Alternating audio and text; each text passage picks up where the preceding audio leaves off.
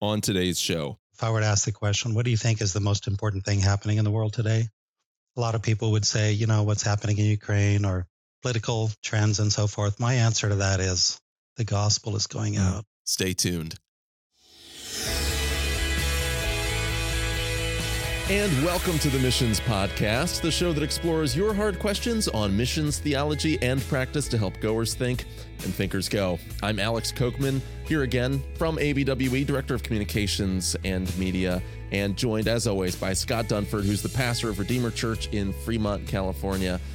Scott, our listeners have waited a long week since our last episode, but for us, just a few minutes have passed since our incredible conversation with Brian Fikkert that we just got off the line with, talking about when helping hurts. That was an incredible conversation, and I'm excited to be having another conversation right now with another expert in his field with an incredible background, I'm told.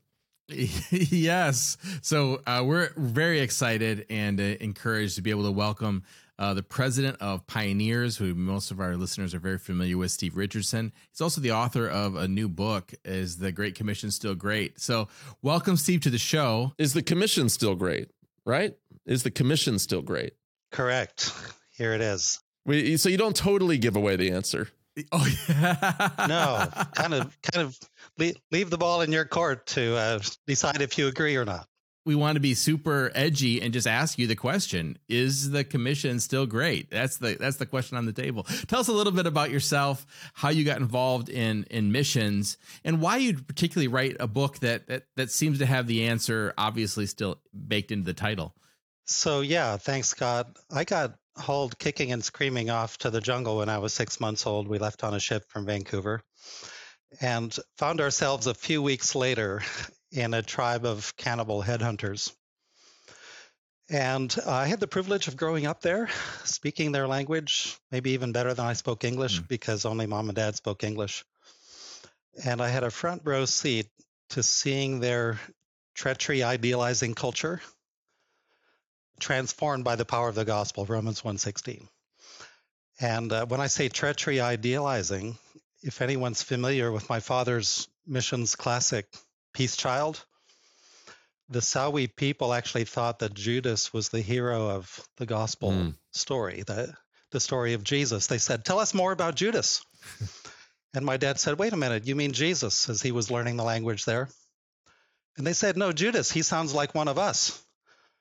And come to find out, they actually had a, a practice of betraying, you know, people that they'd befriended from other cultures to death, you know, at a moment of truth. And mom and dad knew they had a cross cultural communication challenge on their hands. And the breakthrough came later when he insisted they make peace. And the only way they knew how to make peace was to actually give one of their own children over to the enemy. And dad said, Are they going to hurt that little boy? And they said, No, because the peace will only last as long as he lives. Mm. And they had a term for this, you know, Tarop Tim, the, the peace child. So we went back in, to that same smoky man house and started in the gospel story again, this time mentioning that Jesus was God's peace child, wondering if it was going to make any difference. And sure enough, there was no laughter and joking this time. One of the men in the back said, Wait a minute, are you saying Jesus was our creator's peace child? And dad said, Yes. He said, Why didn't you tell us that the first time? He said, I didn't realize it was that important. They said it makes all the difference in the world. You're never allowed to harm a peace child. So, anyway, mom and dad realized this was a key that God had planted in their culture for no, who knows how many centuries that had been sort of waiting mm-hmm. there to be triggered by the arrival of gospel emissaries. And as a kid growing up, my first 15 years, just to see the impact of the of the gospel on their I, I didn't I didn't have to be convinced of, of the power of the message of salvation in Jesus. That's, I was getting ready for the part of the story where they gave you to the tribesmen in order to maintain their uh, status in the village, but I'm glad it didn't take that turn. So, Alex, when mom and dad first arrived in the canoe as the sun was setting and there were 400 fully armed warriors on the bank waiting to welcome us, dad picked me up out of my mother's arms and she followed as they went up, slipping and sliding through the mud not realizing that in their culture this this was actually a, a play on that same theme and and there is wow. you know you we're laughing about it but I, I, used to remind my parents you actually owe me something wow Well, that, that book is obviously a classic, and probably most of our listeners, if, if, if they haven't read it, they've heard the story. So that, that's an amazing introduction to this whole topic of the Great Commission. And so, what, what caused you to write this book? There are different threads, but uh, the main one that comes to mind quite a few years ago, I was speaking at a church outside Philadelphia. And I, I was sharing in that particular message about the amazing impact of the gospel, just like I've shared with you about one particular group, but all around the world. And an elderly lady came up to me afterward, and she literally had tears uh, on her cheeks. And she said, You know, I've been giving and praying faithfully for a long time. And I really have wondered if it was making any difference, but I felt like God was speaking to me today and saying, Yes, it's making a big difference. So I thought to myself, you know, I wonder how many other people are being faithful, but they're entertaining questions like that because she had obviously been wondering, is this really making, is this worth mm-hmm. it? So I started collecting misperceptions about missions. Yeah, tell us what some of those are. So uh, one of them is that missions is kind of a side salad. It's not the main course. This is what I would call the wellspring of the whole thing. So many people think that missions is a good thing, but it's it's just one good option among many. And if if you ask them, okay, where's missions in the Bible, they may mention the Great Commission. Although apparently, according to Barna, 51% of churchgoers have no clue what you're talking about when you say the Great mm, Commission. Right. And another 37% have very little idea what you're talking about. But they don't realize it actually starts all the way back in the beginning. It's woven through the whole of Scripture. And so that's one. It's just that whole underlying sense of the importance. And, and a lot of Christians live as if nothing important happened between the resurrection and the ascension, when actually Jesus met with different combinations of people on at least five different occasions. And when he gave the Great Commission on that mountain in Galilee, I think probably that's the occasion that Paul is referring to in 1 Corinthians 15, where he, he gave it to 500 hmm. people. Mm not just 11 people. So anyway, that's that's one. Another there's eight of these myths. One is that it's harmful. We hear that mm-hmm. accusation mm-hmm. a lot, you know, in tribal ministry. You, this is a form of western imperialism.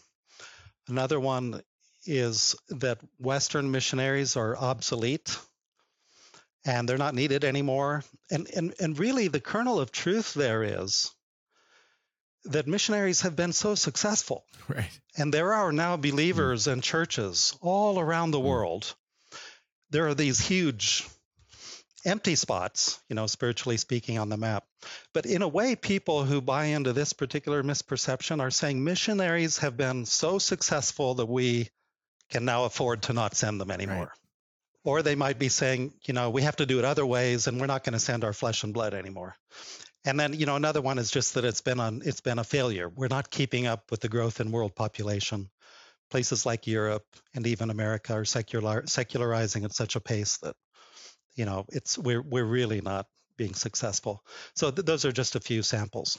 So you you mentioned that there's a kernel of truth in some of these myths. What what are we supposed to do with that? Like, what do we do with the the truth behind some of these hard realities or, or hard questions that people putting around missions?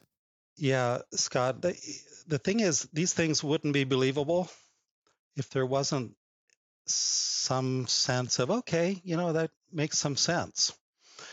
And I, I, think, you know, there's this ancient Chinese philosopher we've probably all heard of, Sun Tzu, and he said, the supreme art of war is to win without fighting, basically. So essentially, it's to convince, it's, it's through information propaganda and if you get get your enemy to just surrender without actually fighting a battle, you've you've done a really good mm. job. So I think with these kernels of truth, we need to make sure that we we look at what they are, we think well about them. Like for example, one of the one of the perceptions in the book is missions is now about short term. It's all short term. And you know about I've I've heard that about $4 billion is spent. Oh, yeah. It's something exorbitant like that. It's a huge amount, you know, especially pre pandemic. Yeah. And that's good. I, I mean, I'm not opposed to short term, I'm all for short term. And I think that's a big part of what we do from the West. But how do you do that well? And should it be done in combination with actual long-term strategies? And how what does that look like? So, yeah, I think I think probably Scott acknowledge, look for the kernel of truth, acknowledge it. Don't I mean, we don't want to set, set up straw men. Yeah. And I think that's one thing people have appreciated about this book is they, as they're reading it, they're not feeling like, oh, he set up a straw man and then, you know, knocked it down. I appreciate yeah. that because obviously if if the book was written in such a way where well obviously missions is biblical and you're stupid for questioning it you would have a limited audience. But the fact that you're at least trying to acknowledge maybe there's a kernel of truth in some of these objectives but here's what scripture lays out for us. So uh, well done in that regard. And one of the things that you've been doing in your leadership of, of pioneers obviously pioneers has focused on unreached people groups for a long time how do you see the landscape of missions changing over the last few decades? Because I'm hearing people even speak a little bit less about unreached people groups, a little bit more about unreached or, or least reached language groups and wanting to make distinctions there and not split people up so narrowly along, you know, maybe ethnic lines and things like that. But what trends do you see in missions right now and how do you address some of those in the book? As far as I'm concerned, it's all hands on deck and all strategies pursued. If God is is laying on a a particular person's or a particular church's heart, a particular niche in the big picture. I mean, there are various mandates that Jesus said. He's not willing that any should perish. He's concerned about every individual. Jerusalem, Judea, Samaria, the ends of the earth. We want the gospel everywhere. Now, with pioneers and, and some other groups, our emphasis is on those unique really challenging cross cultural hurdles that I think are actually much more valid today than many. You know, we, we tend to be fairly faddish. Some would say this is a fad. But I would say, you know, hang in there and keep moving because with with 7,000 unreached people groups, and we can disagree about how to define them. I'm, I'm not really personally that concerned about airtight right. definitions but with uh, you know they say 5000 of those are less than 0.1% christian. It's like there is so much yet to be done. So i would say yeah i mean the kingdom of god is a big thing and the church obviously we're, we're talking about more believers potentially in china today than there mm. are here in the us nine of the 10 large uh, countries having the largest evangelical populations are in the global south. So things are changing and it's all about partnership these days, even if you're still playing a pioneering role somewhere, the more it can be, be done in partnership with other dimensions of the body of Christ, the better. So obviously we feel honored to be able to have you on our show and it's very very rare that we get a chance to sit down with a mission president of one of the larger missions uh, that that's doing work amongst unreached peoples so I'm, I'm just curious from your perspective as a leader as someone who's engaging with what's happening around the world, who's hearing missionaries and working with your leadership and engaging with what's happening in the global church. What as you look down the road, and and I, I realize this is probably not something your book talked about, but hey, we only get one shot at you. So as you look down the road, you know, what are some of the things as a leader that you're saying, hey, these are some challenges that are probably going to be coming up in the next 20 years? Or or what do you see as as, as some of the the unique things that church leaders and pastors like myself should be thinking about as we're preparing the next generation of missionaries to go out? What do you see coming on the horizon that we should be aware of? Yeah, well, Scott, you're very, very gracious and complimentary. Thank you. I'm not sure I have quite the handle that some people think I have, but it's a fast changing landscape, praise God. And, you know, obviously, you know, if I were to ask the question, what do you think is the most important thing happening in the world today? A lot of people would say, you know, what's happening in Ukraine or political trends and so forth. My answer to that is the gospel is going mm. out. You know, Matthew 24, 14. But one of the things I think, and it partly depends on whether we're we're narrowing this to, you know, the the role of the Western church in that bigger globalizing picture. But one of the things is how can we get mission movements going in other countries?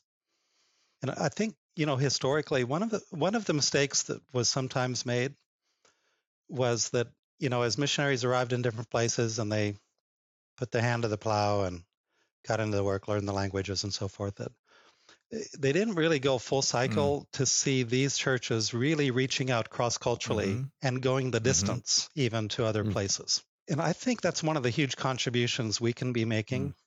And uh, the backdrop to that is, yeah, I'm a strong proponent of continuing to send people and churches having some flesh and blood in the game because I think that if we don't, it'll it won't be long before we're not giving each other either. Right. And it probably won't be that long before we're not praying either. So I think obeying the command to be going is important. But we need to be looking quite closely at what are the roles, what are our best contributions. And and I think, you know, for us, particularly from North America, those could be in the area of networking, of encouraging, of resourcing, and obviously that probably relates to your prior mm-hmm. discussion. Mm-hmm. It's not just financial, but it's mm-hmm. training mm-hmm. and all kinds of other things. It's creative thinking, it's the application of technology to the task. You know, I think that the world, that the world population is in for more tidal waves of unexpected events. And I think we need to keep being faithful, keep being versatile. We're not that big into real long term strategies other than the, the Great Commission and gospel proclamation mm-hmm. and church planting itself, mm-hmm. because you really don't know what the what things are going to look like three or four years down the road. I would say too that you know we need to read back 500 years ago we had the Reformation, the the rediscovery of the priesthood of the believer. We're in an age where almost anybody has access to participate meaningfully in in strategic ways in fulfilling the Great Commission, no matter where you are. So I I'm praying and working and hoping this book will be a contributor to the idea of kind of a second Reformation. That sounds a bit grandiose, but a rediscovery of the missionhood of the believer, and that all of us have been given a charge to participate, and that you and I live, in a sense, the most privileged era in gospel terminology. Those are a few ideas.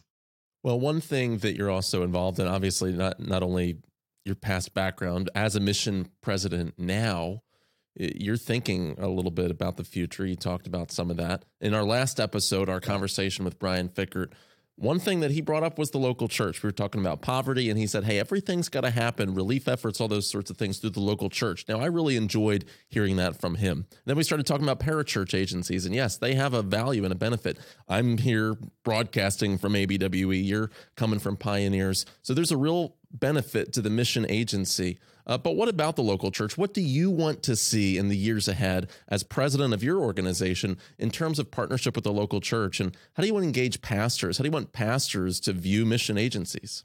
I think we need to get beyond seeing it as an us versus them type dynamic. And, you know, organizations like yours and ours really one way i describe pioneers is it's an answer to the question what would it look like for 3000 churches in mm. the us and thousands more in other countries to partner together to see the gospel proclaimed in least reached areas. This is an answer to that mm. question. And anytime you're going to get partnerships among multiple churches, you're going to form a denomination or you're going to form some kind of an association, a cooperative effort. These are good things. So, yeah, my vision would be, and, and, and partnership with the local church, both on the sending side of the equation as well as on the receiving side, is one of our core values. And our heart is to see churches equipped and to help connect the dots between the churches who have the passion and the calling and the resources and the people and the needs in the field and to make those pathways as smooth and as effective as possible. On the receiving end, yes, partnering with I mean we we partnered my wife and I were in a major Southeast Asian country and our strategy was to partner with 30 denominations there hmm to help them develop mission mm-hmm. vision for the remaining 127 unreached people groups in their country. And it was phenomenal to see the resources and the vision and the excitement that were unleashed, you know, over time. It wasn't e- an easy task, but so whether it's the churches, the mega churches in other countries, you know, it wasn't that long ago that Korea was considered unwinnable, mm. impenetrable. Yeah, they called it. good reminder. You know, there's a whole graveyard in the city of Seoul of 500 missionaries giving their lives with very little fruit. And today there's 7,000 churches in the city of Seoul alone. And there's one church we're aware of there that has sent more than 70 full, fully supported missionaries just from their own congregation. So, yeah, here in the U.S., we do it in all kinds of ways. We're producing resources. We have what we call church partner forums. We pay for their time here with us. We have 50 of them coming here in November. pastors, mission committee people. They roll up their sleeves, they meet others. You know, it's interesting how many church missions committees and pastors are relatively isolated, mm-hmm. especially when it comes to missions. And they're not, they don't have opportunities to rub shoulders with mission leaders in other churches and compare notes and what's working. And one piece of advice too, Alex or Scott, that, that I would give is write it into your pastor's job description to take an overseas trip, mm. take an international trip at least every two mm. years, preferably every year. Because if if the pastor and the leadership of a local congregation can model and can eat and breathe the Great Commission, God's passion mm. for the world, it has an exponential effect on the culture of, of the church. Yeah, I've seen that just even recently. A, a friend of mine is a pastor in Michigan, and and he took a trip to Cameroon and got excited about what was happening there, and then created a whole partnership with his missionary, and now our church over here in California, who's got a connection to a church in the Central African Republic, has gotten excited about that, and now their church is supporting one of uh, the Central Africans to come to the seminary in Cameroon, and just it, it, all started from just a couple of pastors. Our pastor went on a trip, you know, he was raised in Central African Republic, one of our pastors, but but these these two pastors getting involved in these trips have, has started out a whole thing that has been very exciting to to to watch and from a distance, and and now being able to participate in it. So I, I couldn't agree with what you said more. Yeah, it's super strategic you know, I have the privilege of knowing a lot of missionaries, and uh, some of my great friends, people that I worked with personally in the field, were with were with pioneers, and uh, some of the best missionaries I I know, and I still we're still close to them. So I want to give you a chance to talk a little bit about what are some of the things that are going on right now, just from your perspective in in missions, from your angle as president of Pioneers. What are some of the things that are going on in your eh, little corner of the missions world that excite you, that you wish everyone knew about? Yeah, thanks, Scott. And we we have many close relationships with uh, your cohort, your organization as well. It's it's it's all hands on deck, as I said. It's just fantastic. So we have currently 80 passport countries represented in Pioneers. Uh, we've got something over 3,000 actual members, of which about 1,800 are from the U.S. So the rest of them are from all kinds of different countries, and there are quite a few teams around the world that have three or four different nationalities wow. on the teams. I'm sure that creates its own unique challenges too. Yeah, it does, and it's sometimes people wonder if it's if it's worth all the added layers of complexity.